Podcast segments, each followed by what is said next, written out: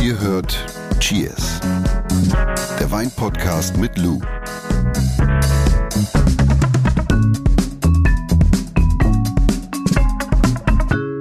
Du siehst ja hier was, was auf dem Etikett steht.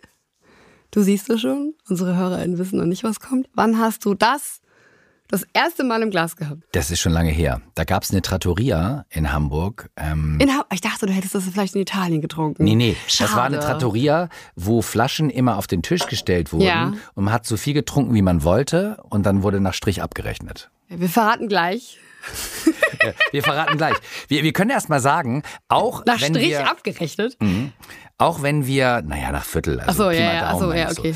Äh, auch wenn wir gerade am Anfang des Jahres sind, ich habe dieses Jahr nicht mit Trinkvorsätzen angefangen. Du? Wie mit Trinkvorsatz. Naja, bist du, also hast du jetzt gerade eine Pause im Januar oder? Ich habe vor der Weihnachtszeit gefastet. Okay, das, Das- muss reichen, ne? Ja, genau, da bin ich jetzt so fertig mit, mit 20.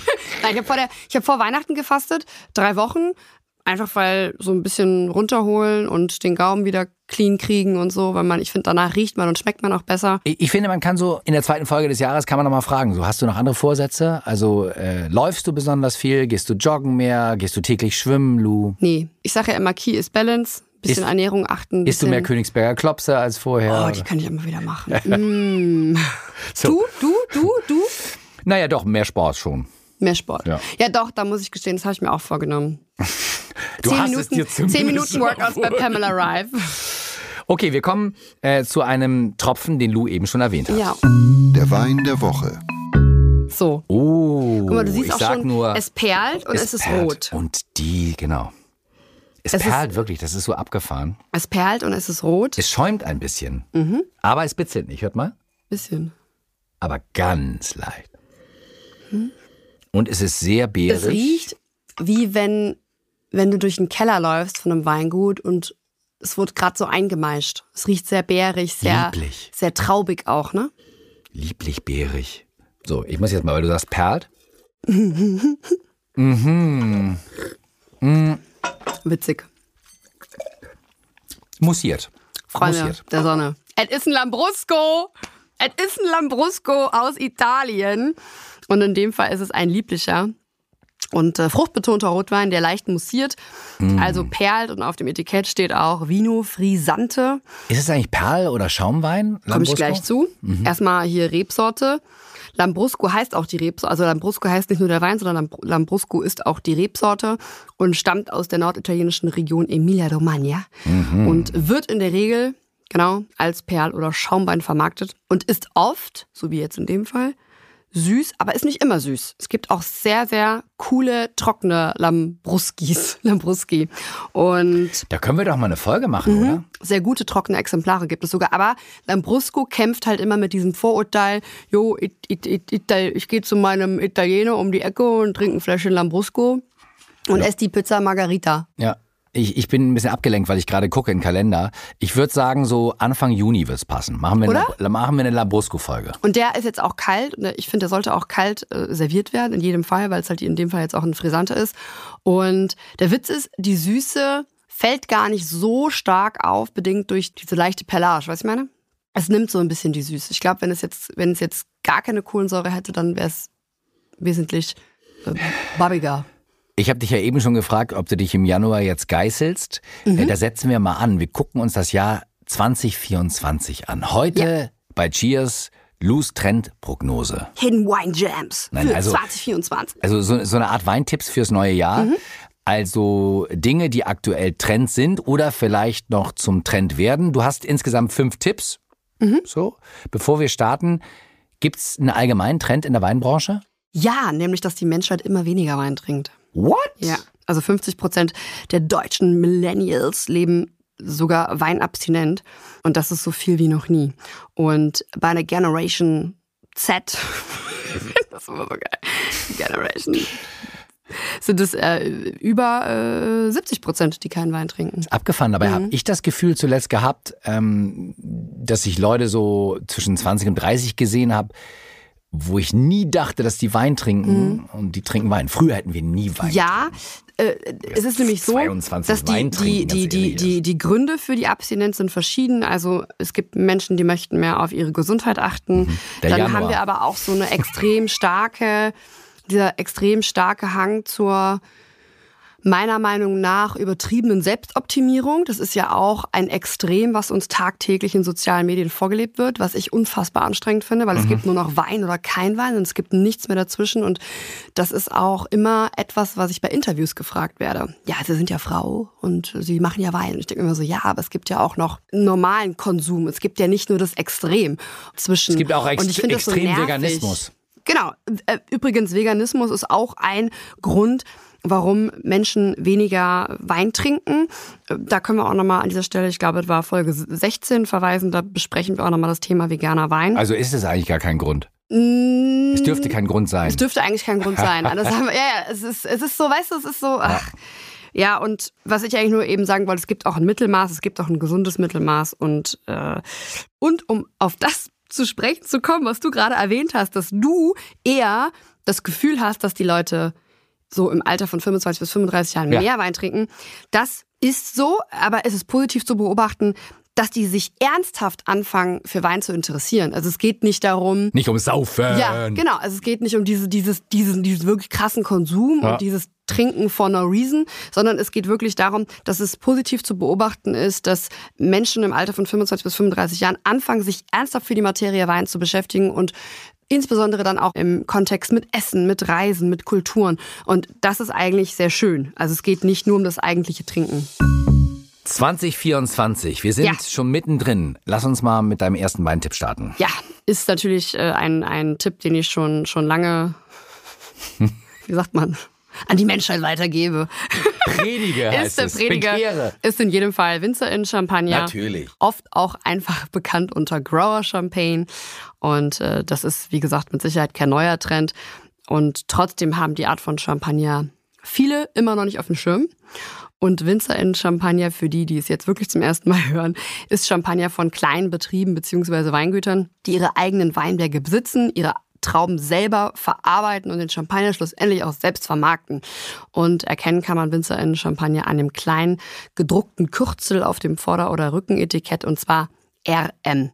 Und äh, Grower Champagne schmeckt oft individueller und damit auch oft interessanter als Champagner von großen Betrieben. Das heißt nicht, dass die schlechter sind, aber die haben halt öfters einen standardisierten Geschmack, weil es darum geht, wenn du vor dem Regal stehst und siehst Marke XY, dann möchtest du auch den Geschmack halt eben haben im Glas. Darum geht es. Und, und aber es bei, bei, bei, bei Winzer in Champagner schwankt die Qualität auch sehr oft. Aber es hat wahrscheinlich auch was damit zu tun, dass die Nachfrage gestiegen ist, ne? Ja, ganz allgemein kann man in jedem Fall sagen, dass die Nachfrage nach Schaumwein aller Kategorien sehr stark gestiegen ist. Und ja, und das ist vielleicht auch noch interessant zu erwähnen, weil du gerade gesagt hast, wird auch mehr produziert. Das ist eigentlich so witzig. Um diese Nachfrage jetzt auch schon nach Winzer in Champagner befriedigen zu können, ist es jetzt auch so, dass viele kleinere Betriebe wiederum wieder Trauben zukaufen, weil sie die Nachfrage nicht gedeckelt bekommen. Also es Crazy. ist so, es ist ein bisschen wild, ja.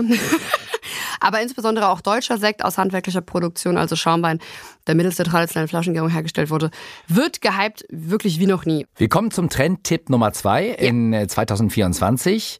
Äh, Du warst im vergangenen Jahr da äh, für eine Woche. Warst, wir haben einmal miteinander ein Videotelefonat gehabt, trotz erkältet, aber ich glaube, du hast es Stimmt. trotzdem genossen, Boah, oder? was war denn da los? Ich kam an, war richtig motiviert auf Gran Canaria. Und dann habe ich abends schon gemerkt, als wir dann mit den Mädels draußen saßen, hör mal, ich, meine Stimme ist gleich weg. Und dann hatte ich wirklich vier oder fünf Tage keine Stimme mehr. Hab nur noch rumgekräkst. Ja. Und äh, ja, Tipp Nummer zwei, Wein von den Kanaren. yes. Auch, zumindest in meiner Bubble, kein Geheimtipp mehr. Ja, gut, deine Es Bubble. gibt- Also, Ja, aber es haben viele wirklich gar nicht auf dem Schirm.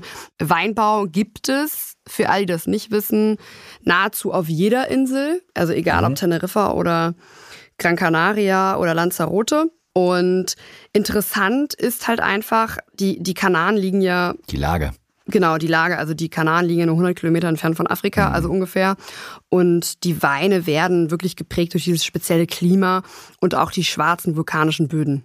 Voll geil. Also es ist wirklich sehr, sehr spannend. Atlantik, es macht ne? richtig Spaß und auch da nochmal der Öltourismus-Tipp. Ne? Also Kanaren, herrliches Urlaubsziel und da mal die Gran Canarische Weinstraße langfahren oder auf Teneriffa da ein paar Weingüter zu besuchen. Das macht wirklich sehr viel Spaß. Und die Kanaren waren bereits auch sehr früh, also schon im, schon im 16. Jahrhundert für aufgesprittete Süß- bzw. Dessertweine aus den weißen Rebsorten, zum Beispiel Malvasia und Moscatel bekannt. Ich glaube sogar, dass William Shakespeare das in irgendeinem im Werk da, ja, in irgendeinem Schinken von ihm da erwähnt hat, so hier Gran Canarischer oder Kanarischer Wein oder Canary Island Wine, ich weiß nicht mehr genau. Und äh, heute machen sich die Inseln aber einen Ruf mit ihren trockenen, ausgebauten Weinen.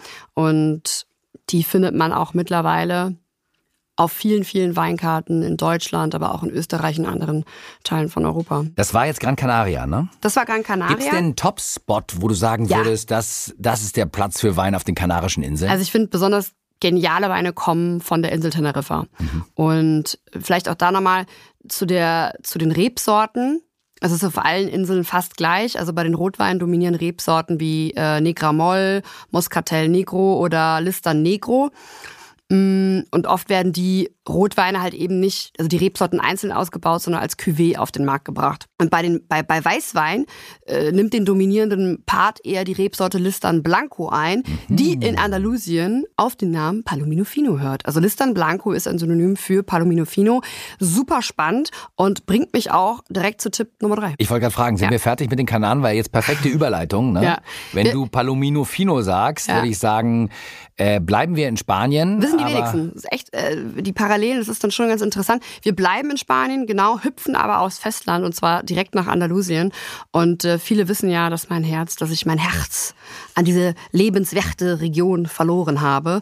Und aus Andalusien kommt nicht nur mein heißgeliebtes Sherry, übrigens auch hier Leitrebsorte Palomino Fino, sondern auch normaler Wein, der sogenannte Vino de Pasto. Immer mehr. Immer mehr. Das ist so verrückt. Ganz einfach, weil es Sherry in der Vermarktung einfach nicht so leicht hat. Ne? Also die Region war ja jahrelang durch den Sherry geprägt. Sherry wird immer weniger getrunken, hat so ein Oldschool-Image. Ja, Sherry ist nur süß und Sherry nimmt man nur zum Kochen.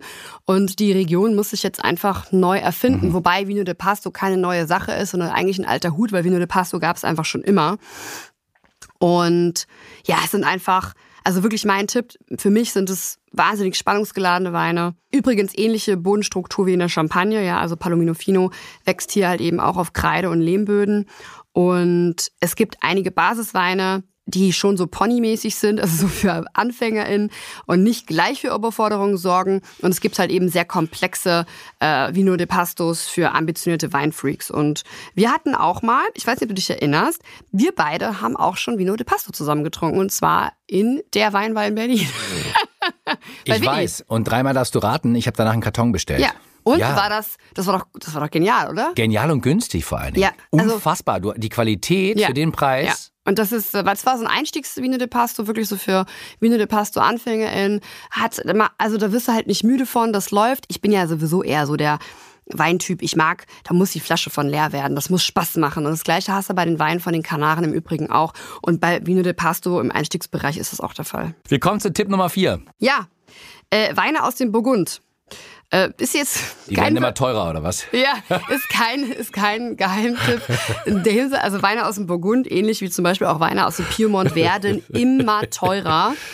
Und aus diesem Grund rücken die Randgebiete des Burgunds oder zum Beispiel auch im Piemont immer mehr in den Fokus. Das ist ja spannend. Und zwar nicht nur bei den WinzerInnen, weil natürlich auch die Flächen immer teurer werden, also die, diese zu erwerben oder zu pachten, sondern auch den Fokus der EndverbraucherInnen, weil die Weine aus den Randgebieten nicht wirklich schlechter sind, mindestens genauso interessant, aber natürlich weniger bekannt. Und wer jetzt nicht so darauf Wert legt, was da jetzt für eine große Lage auf dem Etikett steht, also wenn man nicht zu den EtikettenTrinkerInnen gehört, dann kann man da wirklich spannende Sachen finden. Und deswegen mein Tipp Nummer vier, wirklich mal die Augen aufhalten, sich informieren und vielleicht mal über den Etikettenrand gucken. Ja? Weine aus dem Burgund. Das klingt echt Und spannend. Piemont aus den Randgebieten. 2024. Mhm. Last but not least, äh, dein Trendtipp Nummer 5. Tipp Nummer 5, alkoholfreie Weine beziehungsweise alkoholfreie Alternativen. Das ist mit, ja, ja, ich weiß, du bist da ja immer sehr, sehr äh, ne, so skeptisch unterwegs. Nichtsdestotrotz, das ist ein immer größer werdender Trend. Und mit dem größer werdenden Trend gibt es auch immer bessere alkoholfreie Alternativen. Aber du hast es ja am Anfang auch erwähnt. Dadurch, dass immer weniger Wein trinken, dann ist damit auch Wein mit Alkohol gemeint, logischerweise, Mhm. ist das wahrscheinlich ein Trend, der sich dann, äh, ja, der größer wird Richtig. und der Nachfrage nach nicht alkoholischen Getränken. Also der, der Herz wird. Anteil am Gesamtmarkt ist zwar verhältnismäßig gering, ja, äh, und mein Ex-Professor schätzt den äh, Anteil von alkoholfreien Weinen ungefähr auf 0,5 Prozent, aber die Tendenz ist steigend und die Nachfrage nach alkoholfreien Weinen ist so groß wie noch nie zuvor und auch hier lohnt es sich, die Augen offen zu halten, weil die Produzentinnen sich einfach kontinuierlich weiterentwickeln. Und deswegen werden die Produkte, wie zuvor angesprochen, einfach immer besser und spannender. Ich habe letztens einen Sekt, einen alkoholfreien Sekt im Glas gehabt, fand ich ganz toll. Oder einen Fruchtschaumwein, fand ich auch toll. Ich wollte gerade sagen, und du hast ihn im Glas gehabt, da verändert sich was, weil früher war es immer so, ja, äh, meine Freundin ist schwanger oder meine Frau ist schwanger, kann ich trinken, hast du irgendwie, äh, hast du halt einen alkoholfreien ja, Wein oder dabei aus gehabt. gesundheitlichen Gründen oder du Oder hast so. einfach keinen Bock gerade auf Alkohol. Ich meine, ich habe auch Tage, wo ich sage, Aber ja, boah, aber das nee. verändert sich halt. Genau. Und, und ich fand die, und deswegen habe ich vorhin das Gesicht so verzogen. Und das war zu früh, dass ich es verzogen habe, weil sich tatsächlich die Qualität und die Art ja, Ja. Mhm. auch verändert. Spannend, die ganzen Trends und Schwingungen, die du so ähm, spürst. Wenn du hier in die Glaskugel, Jonas. wenn du so in die Glaskugel Jonas, guckst, ne? Jonas, komm, wir nehmen noch mal einen Schluck von dem Lambrusco und dann erzählst du mir, was du für Schwingungen Nee, für 2024 wahrnimmst. Aber, aber sag mal, hast du noch was beobachtet? Ja, Leichtglasflaschen und alternative Verpackungen. Ist es endlich soweit mit den muss, Leichtglasflaschen? Es muss langsam mal so weit sein. Es muss langsam wirklich mal so weit sein, dass die Weinbranche anfängt. Aber Frau Schmidt, das ist doch gar nicht mehr wertig dann in Ja, so leichten genau. Flaschen. Tschö, tschö mit Ö, äh, Ciao Kakao. Also Leichtglasflaschen, alternative Verpackungsmaterialien werden immer wichtiger. Ja. Und es ist auch äh, der, den Beitrag, den wir aktiv gestalten können und den wir leisten müssen. Da können wir auch nochmal, wo haben wir denn drüber gesprochen? Haben wir drüber gesprochen in der Folge, das war Klimawandel mit dem Herrn Schulz. Ne? 27, genau, mit Professor Dr. Rainer Schulz, auch von meiner Uni. Äh, was auch immer, was auch immer mehr in den Fokus rückt, sind pilzwiderstandsfähige Rebsorten, Oh also ja. Piwis.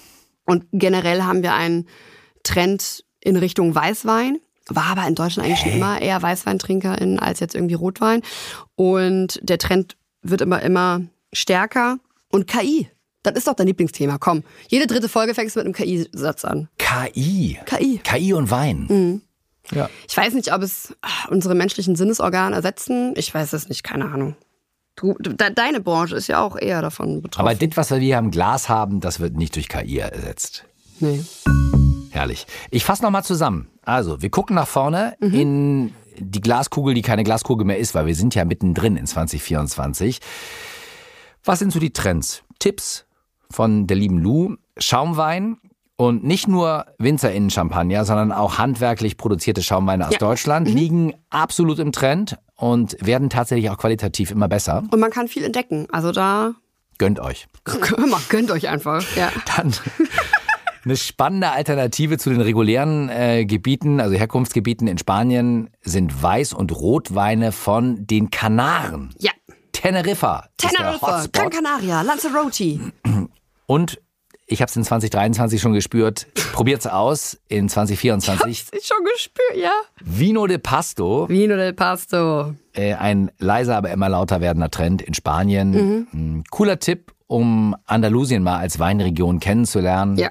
Abseits des Sherrys. Abseits. Wobei, aber wir können ja ein bisschen Sherry gönnen, ne? Hier. Kann man Also immer. hier. Und auch im Burgund lohnt sich äh, es vielleicht nicht immer das Gleiche zu trinken, sondern mal über den Tellerrand zu gucken, wie du vorhin gesagt Über hast. den Etikettenrand, ne? Genau, es gibt mehr Appellationen, die weniger bekannt, aber dafür nicht weniger spannend sind. Correct. Achso, ja, haben wir fast vergessen. Alkoholfreier Wein. Ja, das ist dein Lieblingsthema, oder? Kann man nicht schwer vorbeilaufen. Äh, sie werden nicht nur mehr, die Sondern alkoholfreien Weine, besser. sondern sie werden Gibt besser. ja auch mittlerweile alkoholfreien Gin und so Gedöns. Die Frage der Woche. Von Daniela aus Plön, Norddeutschland, er hat geschrieben, warum ist bei Profis der Grauburgunder so verpönt? Na, fühlt sich da jemand angesprochen? Es gibt ja auch gruselige Rieslinge, schreibt sie. Ja, das ist korrekt. Es gibt auch gruselige Rieslinge. das, was Profis beziehungsweise Lou Schmitz. äh, ambitionierte WeinkennerInnen bei Grauburgunder als störend empfinden, Ja. ist die Tatsache, dass Grauburgunder anders als andere Rebsorten, wie zum Beispiel Riesling, nur bedingt wandlungsfähig sind. Also Grauburgunder hat eine relativ verhaltene Aromatik und halt eben auch wenig Säure. Und ich finde, Grauburgunder hat seine Daseinsberechtigung. Das sind gute Brot- und Butterweine, die aber in den wenigsten Fällen zu einer die in den wenigsten, in den seltensten Fällen zu einer Ekstase führen, ja. Und persönlich finde ich Grauburgunder einfach langweilig. Das ist für mich, da ist keine Spannung. Aber es gibt trotzdem gute Grauburgunder, gute Brot- und Butterweine, die ich auch gerne bei einem Familienfest in die Mitte des Tisches stelle und sage, komm Freunde, gibt euch. Aber nicht aber, trinkst. Aber ich, also mir gibt es nichts. Mir, erzähl, mir erzählen diese Weine nichts, ja. Wir haben euch bei Spotify mal eine Frage gestellt mit der Bitte um eure Antwort zu diesem Thema. Welche Trends ihr erwartet für 2024? So in der Cheers Community. Haut raus. Äh, Wir freuen uns natürlich, wenn die Community auch in 2024 weiter wächst. Dazu brauchen wir eure Bewertung positiver Art. Fünf Sterne sind gefragt. Yes. Abos, lasst es hageln, Freunde. Und darauf noch, äh, du hast gesagt, Gläschen Lambrusco. ja, du bist ein Fan, ne? Ach, ich finde das, weißt du, ich, ich finde, das ist so, ich finde das ein bisschen witzig einfach. Die Egomanin schenkt nur so, sich wieder so einen. Tropfen ein. Ich finde das einfach So ein bisschen halt, ne? witzig. Ich finde, Ja. Lambrusco ist für mich einfach Clown unter den Weinen. Aber ein cooler Clown, sehr unterhaltsam. Ich finde, das macht Spaß. Ich finde das einfach, ich freue mich auf die Folge. Ja, wenn es euch auch so geht. Im Juni ist es soweit. Cheers, bis nächste Woche. Cheerio. Tschüss, Freundis. Dieser Podcast wird euch präsentiert von Edeka. Wir lieben Lebensmittel.